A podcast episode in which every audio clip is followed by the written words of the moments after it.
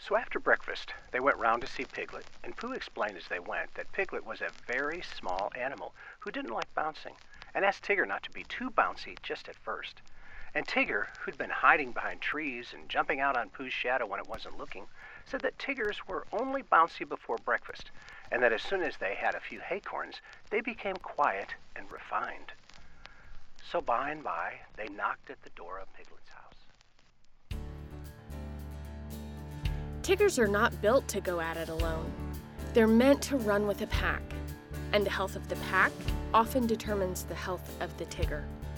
It's been said many ways choose your friends, choose your future. He who walks with the wise grows wise, but a companion of fools suffers harm. Show me your friends, and I'll show you your future. No matter how you say it, raising a Tigger means helping him learn to find the good packs. Welcome to Beyond Curriculum. I'm your host, Julie Moore. As homeschool parents, we accept enormous responsibility for our children's future while facing a lot of criticism and little support.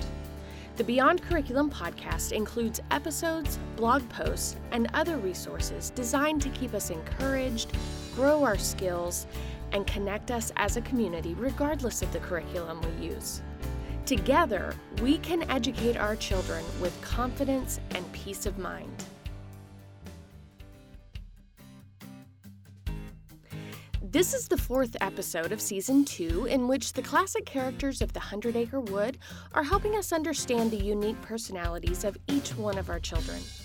And today, we're meeting Tigger, commercial free thanks to patrons just like you who support the show with a monthly contribution starting as low as $2.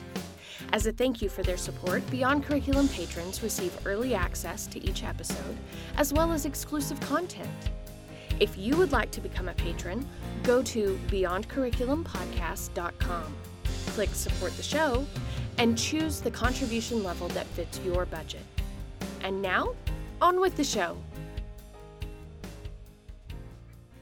The exciting announcement, it's a bouncing baby boy, must have been coined by parents of Tiggers. It seems like Tiggers have a head start on all things physical. They roll over early, they sit up early, they're the first ones to crawl, and sometimes they just skip straight to walking, which of course turns to running, jumping, and climbing in very short order. For tiny Tiggers, the world is an endless adventure waiting to be explored. You suspected early on you might be raising a Tigger. Even as a tiny baby, he insisted on his right to move. No swaddling for him. Cuddling, yes. Hugging, fine. Fist bumping and high fives were a special delight. But restraints like swaddling blankets, baby wraps, and sometimes even clothing were resisted at every turn. Your little guy had things to do, people to see, and new experiences to have. If he must be kept in one location, the Johnny Jumper was a much more acceptable compromise. But most of the time, your job was to keep up and keep him alive. From the moment his eyes popped open until he fell into bed, Tigger was on the move. And you often wondered if his feet were attached to his mouth because of the constant stream of words that flowed as he went questions, observations, invitations. Tigger talked to everyone and no one. He'll probably never have to be told to stop and smell the roses. He notices them. He literally stops and smells them. And sometimes he talks to them too. Tigger's world is just so full of amazing delights. It's also full of challenges waiting to be conquered, the slide at the playground in particular. Anyone can sit and slide down the slide. Where's the challenge in that? Tigger was content with that for a very short time. You know, when most little guys wouldn't even consider climbing up the slide steps? Yeah. You looked the other way for just a second, and when you looked back, there he was, like a little mountaineer, proudly making the summit of Everest. You rushed to him and gave a quick assist in sitting down and sliding feet first, the correct way according to the safety rules. And then you waited patiently while Tigger perfected this new skill with what felt like 15,000 repetitions. Climb, sit, slide, repeat. He wasn't satisfied until he could do the entire thing without your assistance, and truthfully, you marveled at his skill once you recovered from the initial shock. But that was not the end of Tigger's fascination with the slide. No. Once the basics were mastered, it was time for variations. Laying down, tummy, feet first, tummy, head first, running up the slide, and then Tigger got the bright idea of trying to run down the slide. As he crested the top and turned around to marvel at his accomplishment, you saw the next challenge spark in his eyes. So you sprinted to the moment of your next intervention. You tried reasoning with him, distracting him, even forbidding him, but you knew it was just a matter of time. He just couldn't let it go. And sure enough, there was a moment, there is always a moment, when you looked away and he went for it. And he proved you right. It was a bad idea. He learned a powerful lesson about momentum and gravity that day, a lesson that ended with seven stitches above his eyebrow. A lesson you suspected rightly that would be repeated over and over and over through the years. These toddler scenes are very different from rabbits and kangas. So if this sounds closer to your experience, you may be the mom of a Tigger. Despite the assertion that he's the only one, Tiggers are actually the most common personality type. They make up 21% of the population. So out of the 10 kids on the playground, two of them are likely to be Tiggers one boy and one girl. There's about a 50 50 chance that Tigger will be a boy or a girl. All Tiggers are unique, your Tigger may not demonstrate all of the characteristics mentioned today or may not demonstrate them to the same degree of intensity. But if your child really is a Tigger, most of what you hear should sound quite familiar. One thing stands out with Tiggers it's what they're known for, it's what they're best at. Tiggers are highly in tune with their senses and therefore the tangible world around them. They are very skilled at gathering information in through their external environment, through their senses. And they get energy from interacting directly with the people, objects, and situations in that environment. For Tiggers, movement is the key to the whole process. If Tiggers stop moving, they stop learning. It's their greatest asset and the biggest liability all at the same time. I'm Sally, and I'm the mom of a Tigger. We actually called one of our children Tigger at times because, as my husband remembers, um, a common occurrence in our house was that a horizontal body would come flying through the air out of nowhere and pounce. He made us laugh a whole lot. Um, I'm I'm an introvert, so I'm very different than he is, and so he was tiring to me sometimes, but just ever so delightful. And so I really had a lot of fun being a mom of a Tigger. Long before I had kids, somebody told me that um, it was a lot easier to steer than it was to push. And so I really held on to that thought as I raised a Tigger child because sometimes it was a bit like riding a roller coaster. Every mother or father of a Tigger need to think about how to find ways to say yes to their Tigger because the the Tigger has such an inborn love of life and um and they love to learn things.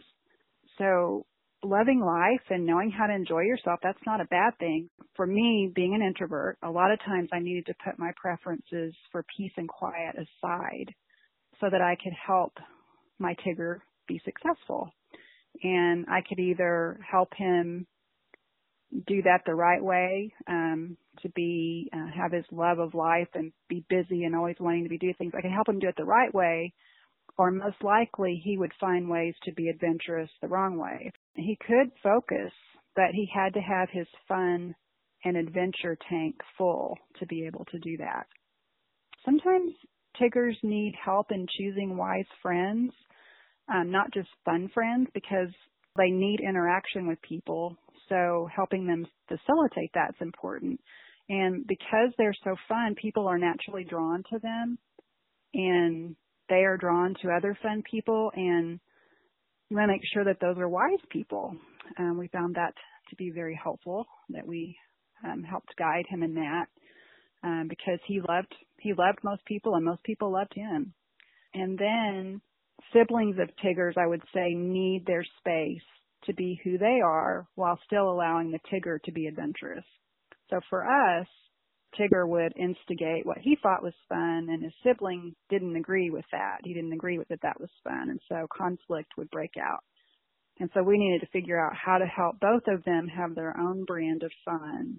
And as they got older, we were able to give them separate rooms so that they had their own space. They could be better friends that way. They got along a lot better when we were able to help them separate a little bit. And um, they became better friends. So those are the things that I think are important that parents of Tiggers need to know. Running, jumping, and climbing begin to increase in territory, accoutrement, and risk. Rather than attempting to restrain and confine this burning drive, you wisely choose to channel it in a productive direction. Gymnastics. The magical wonderland where Tigger is not only encouraged, but admired for his ability to run, jump, climb, flip, twist, and explode off of a room full of furniture like apparatus. There are many versions of these wonderful places for Tiggers fields, courts, and stages, using balls, rackets, clubs, instruments, or props. Heaven is anywhere a Tigger uses his body skillfully. All the more if doing so entertains and delights others. And for your Tigger, Heaven is his gym. His first lesson in gymnastics is surprising but brilliant how to fall. Rather than teaching young gymnasts how not to fall, their coach teaches them how to hit the ground and roll in such a way they don't get hurt, or at least they don't get hurt as badly. You'll draw inspiration from this lesson for the rest of your years with Tigger. It's a lesson that embraces the reality of the way Tigger is wired. Rather than squeezing him into some little box labeled normal, it sets the boundaries and expectations while giving him tools that will help him succeed.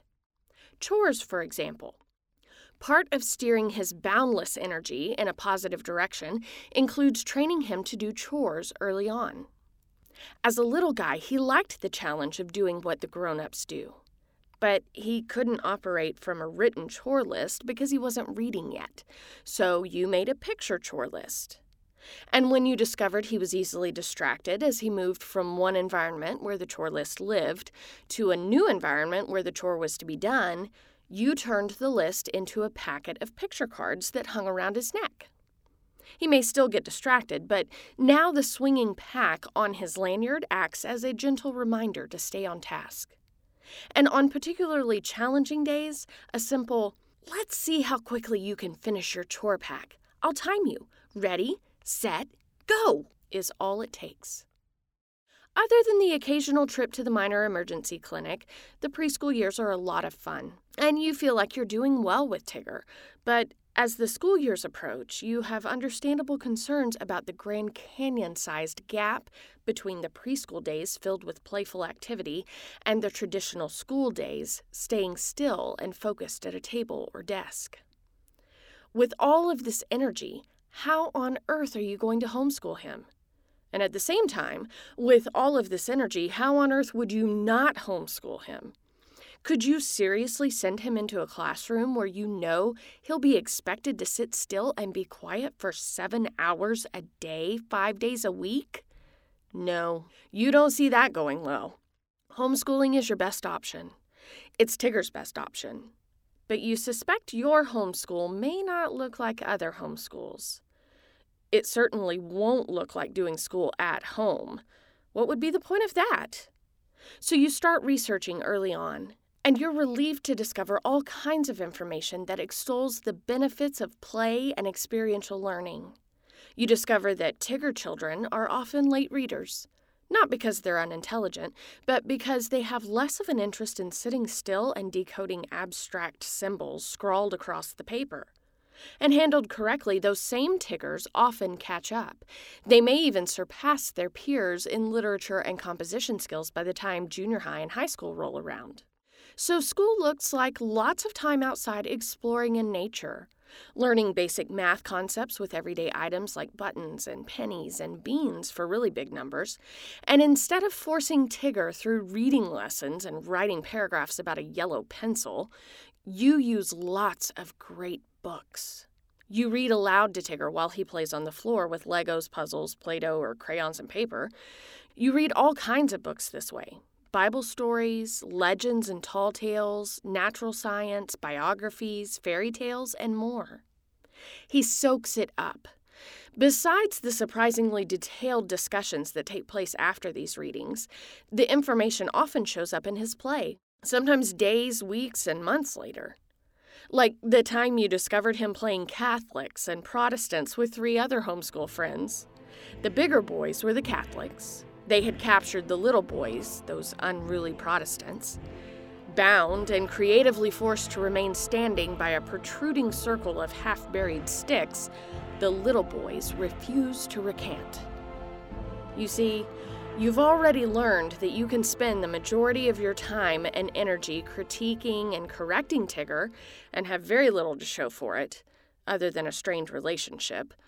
Or you can realize that in school, chores, and even in play, Tigger will not be contained. So you roll with it. You set the boundaries, you give clear expectations, and then you provide the freedom for Tigger to experience and learn to succeed. My name's Elizabeth, and I'm a Tigger. When Tiggers are made to sit still for a long time, our brains tend to turn off in elementary school or junior high or maybe even high school, the Tiggers would get in trouble for moving around a lot. That's not what it looked like for me. It's not that I was making myself move around a lot, but if I didn't have the opportunity to do that, I would zone out pretty easily. The classes that I did the best in were the classes that I had to take a ton of notes because I was it was helping me move the whole time that the teacher was talking.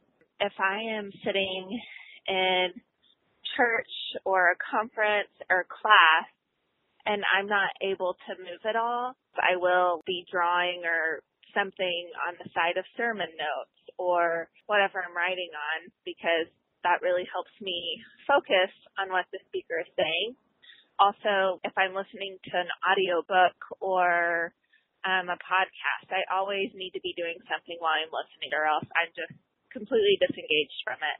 I remember this one time my nephew was over and he was trying to get his schoolwork done and he was just having the hardest time sitting still. So he went in and got on the elliptical in my garage and we were like working on his homework while he was moving on the elliptical.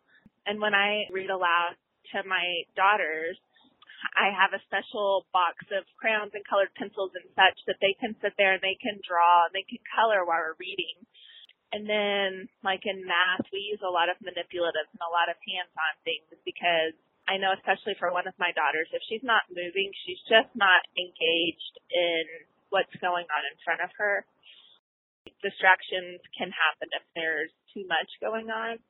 Um, and so one thing I just try to do often is to stop and check for understanding. If we're reading and I feel like, you know, the girls are moving around and listening, but then they start to get distracted, I'll stop and I'll say, "Hey, what did what did I just read, or what are we talking about?" To make sure that they really are training their minds to stay focused. And I've kind of had to get over the fact that they're not looking at me. It doesn't mean that they're not listening. Even though I don't work that way myself, it's easy for me to assume that my kids need to look at me to listen to me.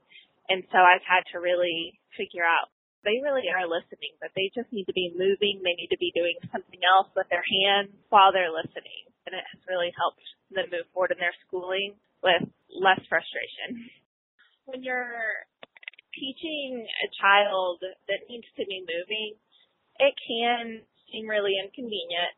You just want to sit down and get your lessons done because that's kind of how most of us were taught in school. But really, a Tigger's need to move can give them such a rich and sweet education instead of sitting down and learning about how bees pollinate flowers. My kiddos can go out and watch bees pollinating flowers and jumping from flower to flower and observing which flowers are they on and we can take those flowers apart so they can really dig into the actual real world examples easier because they're thinking as they're moving. They're having to get into the world and interact with it and move around in it to really learn it well.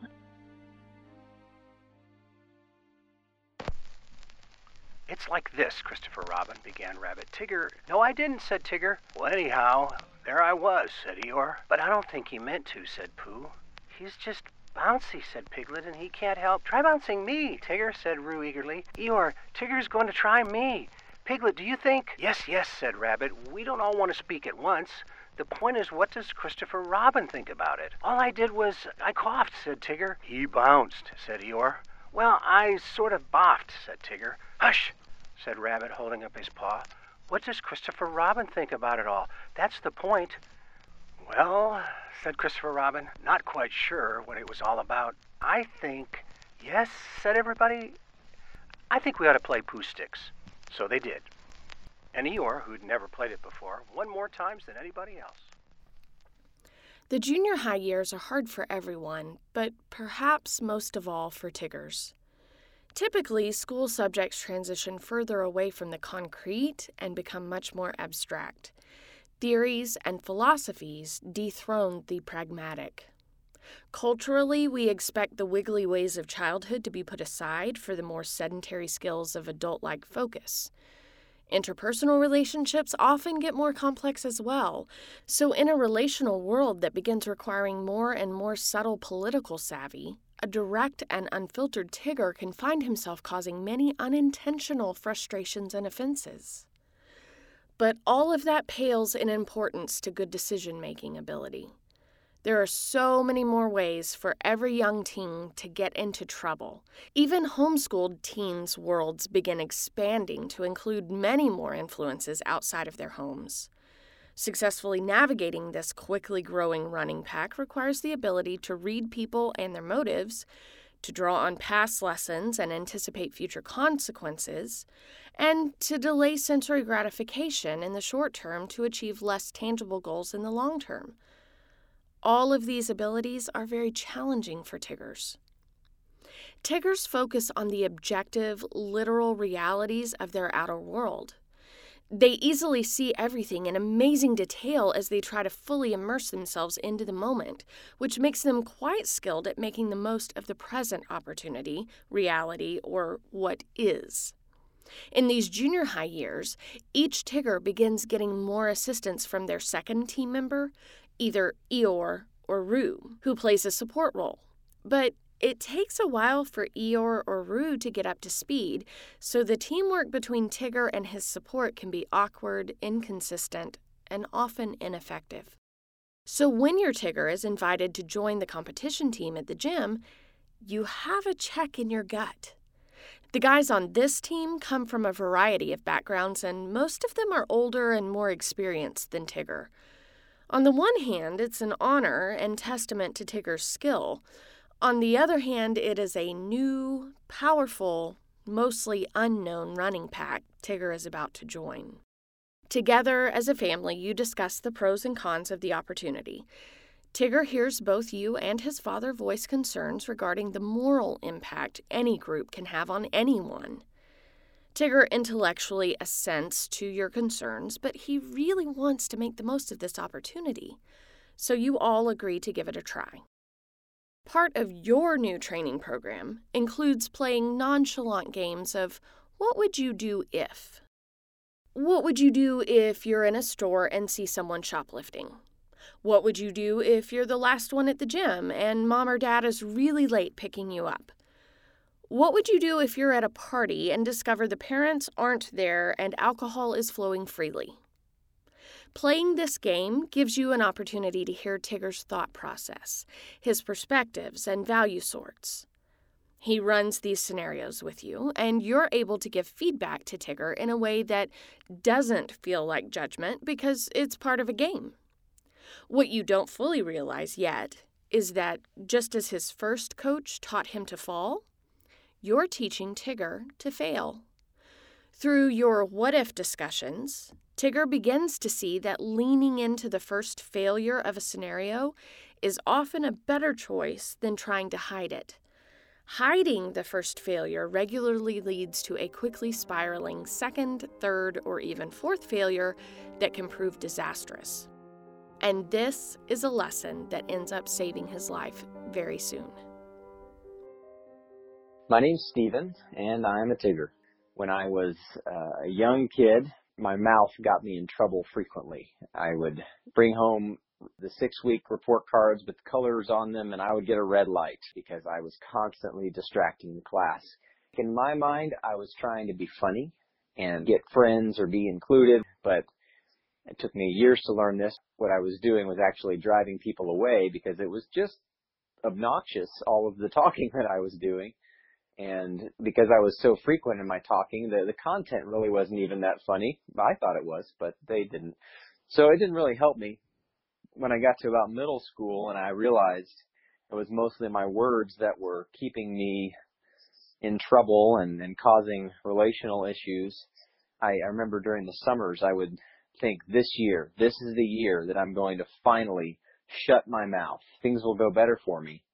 And day one of the new school year, I realized that's a lot harder to pull off. And so then I would be right back into it again, uh, dealing with the the consequences of my words. Uh, it wasn't until high school when I had developed a good friend group, I stopped saying as many ridiculous things that every once in a while my mouth would get me in trouble. And uh, I, there was even a time where I think I prided myself on my lack of filter, and I thought that was that was a, a neat, genuine character aspect of myself. And I was totally wrong, but for some reason I valued that. It wasn't really until I got to college where I uh, started to get the idea that if I wanted to do something productive with my life and uh, be respected by anybody, I was going to have to figure out how to limit my words. Uh, I didn't really have a, a paradigm or a framework to help me figure out which things to limit and which things to not limit. So I started to err on the side of just not speaking. And that really worked for me for a while. I, when something that I thought was funny came to my head, I would chew on it for a minute and see if it really was actually beneficial to say. The key word there is benefit. And over time, going through college, I learned that your words are actually for building up other people. And they're not for attempting to build up myself or to tear down other people. And it took me many years, even beyond college, to fully work that into my own thinking and speaking. Uh, if it doesn't benefit anybody to say it, then it is not worth saying. And that was a that was a huge shift for me as I uh, went into the working world and got into some leadership roles. Um, I saw the positive results of that. People actually had an easier time respecting me, and people that I was leading had an easier time following me uh, because I wasn't constantly uh, offending with my words. And the biggest way to to control what comes out of my mouth is to understand is this actually going to benefit anybody if I do say it, and is and if it's only benefiting me at the expense of others, it's also not worth saying. Um, I still talk a lot, but less than I used to uh, because of that filter, and it's been very helpful for me.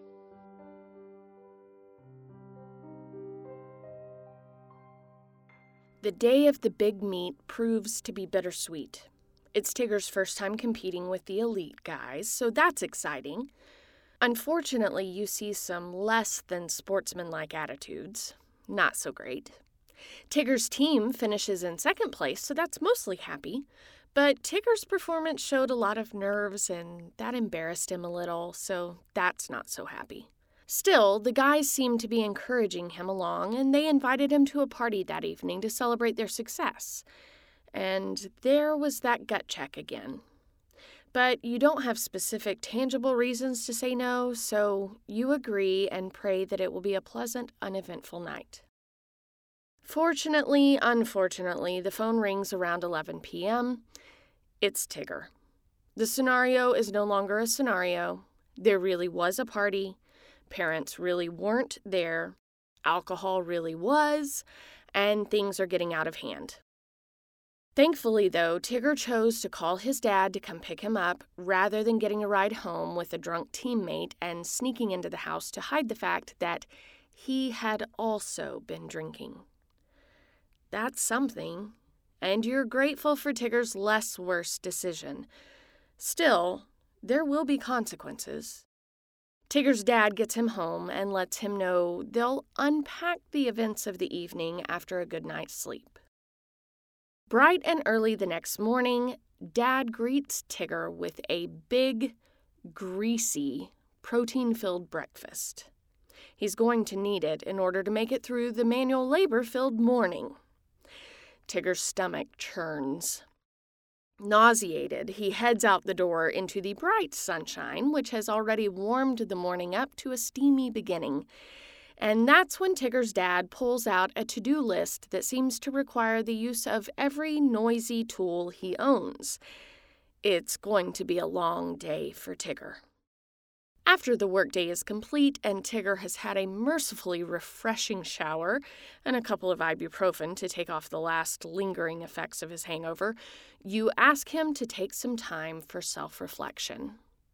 Tigger gets alone in his room and writes out his reasons for participating in gymnastics. It's an enjoyable activity with a possible college scholarship, and he's developing a competitive edge that will benefit him in a future business career. As requested, Tigger brings this list with him. As everyone sits down around the dinner table, you discuss the events that led to Tigger's wise and courageous phone call. He shares just a few of the numerous stories floating around the gym. The elite guys enjoy the party lifestyle. The coaches and parents turn a blind eye as long as they continue to perform well in their meets. You ask Tigger to talk a little about his goals and purpose for continuing to train hard in his sport, and he quickly realizes that these particular teammates aren't helping. They're probably going to make it less likely that he'll succeed in accomplishing his goals. You all agree that this may not be a good running pack for Tigger. And that's when the conversation turns to the winning team from across town. Each of you noticed a marked difference in the way those guys competed. They worked hard, stayed in that mental zone, respected the coach, and encouraged each other. Tigger mentioned that he saw the guys praying together before and after the meet. And you overheard a couple of parents from the team talking about their zero tolerance policy.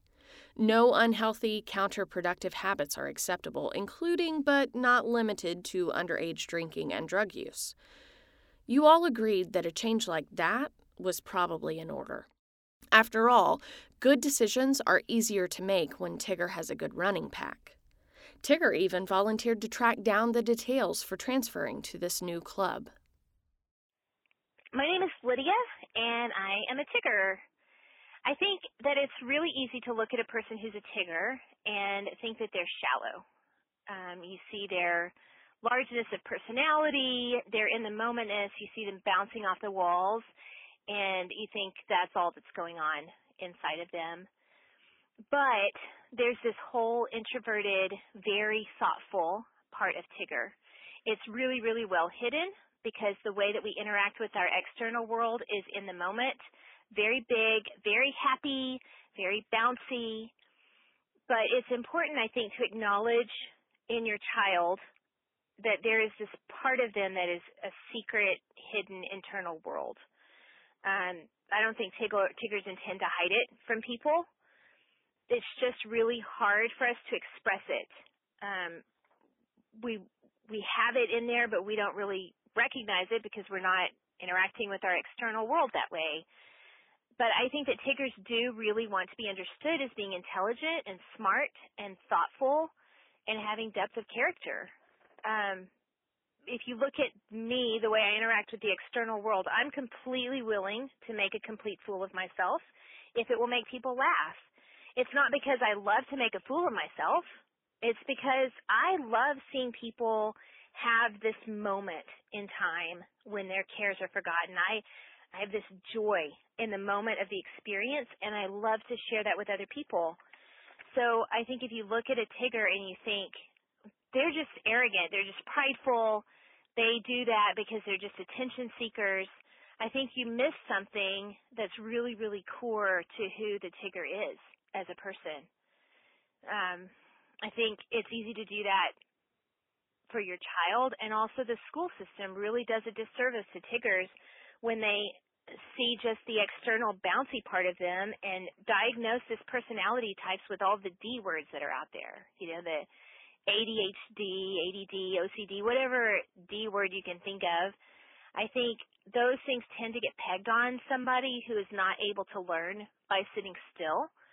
Um, if it was me and I had a little child who was a tigger, I would want to know whether that was personality before I started medicating them because I wouldn't want to medicate their personality away. I would want to just be sure that it was an actual problem and not just part of how they learn. Um, I know that as a Tigger child, I asked a ton of why questions. I have this external interaction with the world, but then I have this whole internal process of sorting my values. And if I don't give myself time alone to do that value sort, then I become basically kind of this horrible morph of a bouncy tigger on a massive sugar rush. I get more and more and more wired and it's really not helpful, not to me and not to anybody around. What is helpful in calming me down is having time alone. And it's really, really important that young tiggers have that. Now, I get it. They're not going to like it. So it may mean going to war with them. It, it the one thing that I did not want as a child was to be alone. So if I had a little tigger child, I would start very kindly and gently with something like, hey, here's a puzzle I want you to play with for about 10 minutes. Let me do it with you. Let's not talk.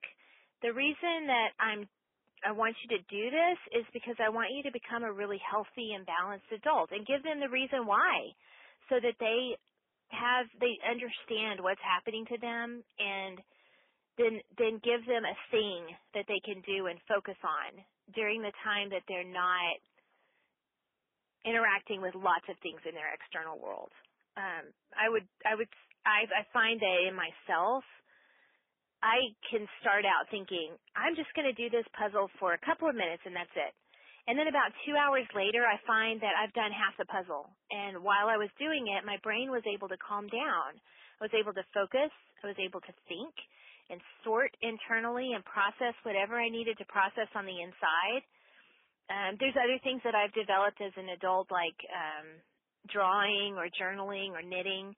Um, I think if I had a boy, who was a tigger, I would send him outside to dig a hole to China in the yard, you know, uh, just something that that's physical yet focused.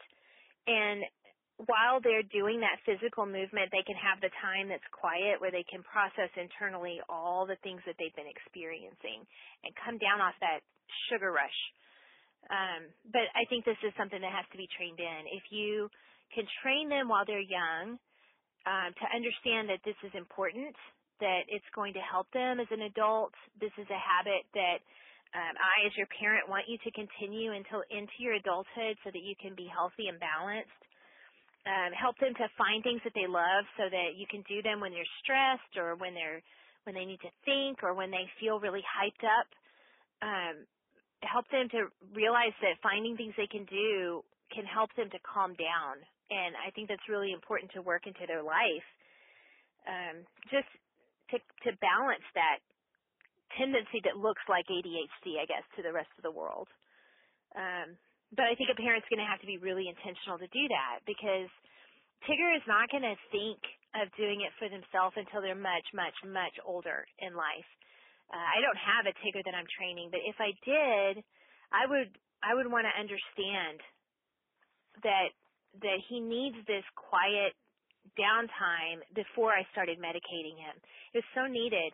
They need structure around them. They need uh they need it not because it's punishment to them, but because it's good for their soul. It's you know, they need a parent to say to them, this is good for your soul. This is good for you as a person. Let me help you experience that feeling of being calm in your environment.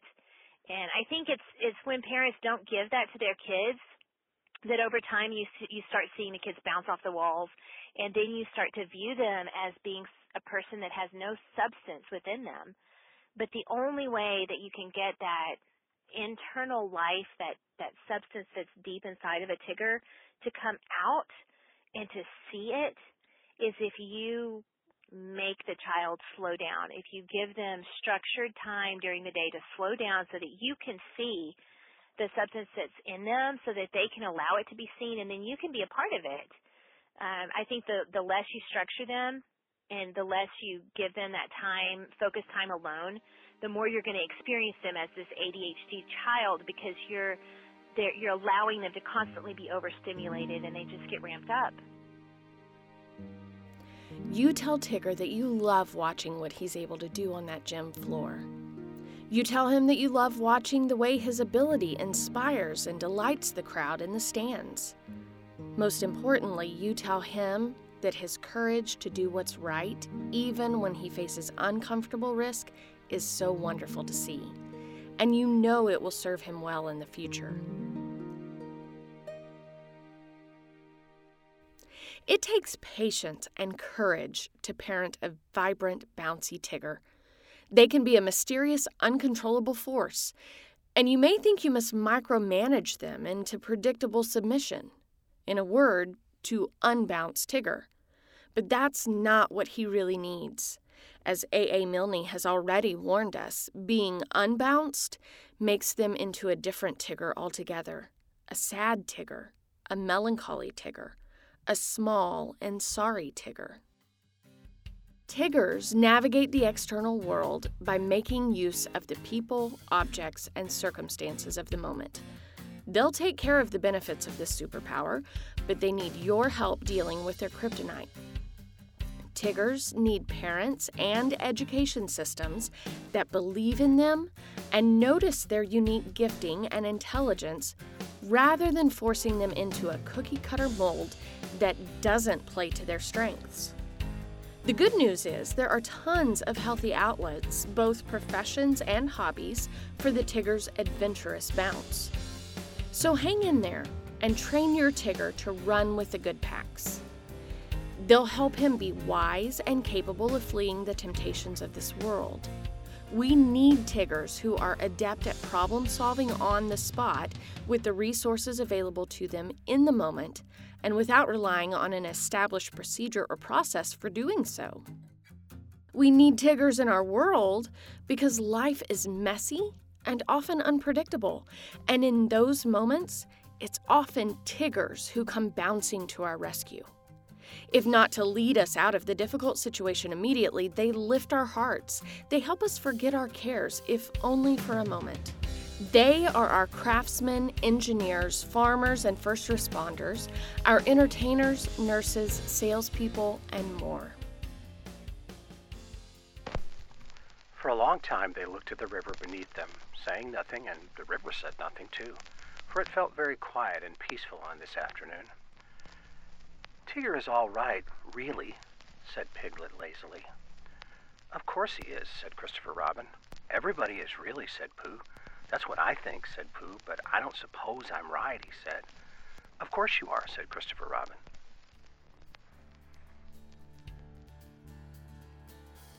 Just like we did with Rabbit, the weekly blog posts that will follow this episode dive into more specifics of raising a happy, healthy, successful Tigger because it's likely you're raising different characters from the Hundred Acre Wood in your home, I will give you similar articles.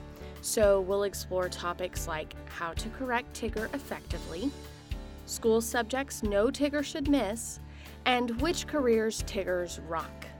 I'll also have an infographic of A Parent's Guide to Tigger, which is a one sheet reminder on how to train an extroverted sensor. Download it, print it off, and post it on your fridge or bulletin board for helpful reminders as you're working with your Tigger. So follow me on Instagram or like me on Facebook at Beyond Curriculum Podcast to see the latest posts and resources available to you. Special thanks to the Tiggers and their loved ones who contributed to this episode Sally Minen, Elizabeth McWilliams, Stephen Daniel, and Lydia Wong. A.A. Milne's Winnie the Pooh story excerpts were narrated by John Strapazon.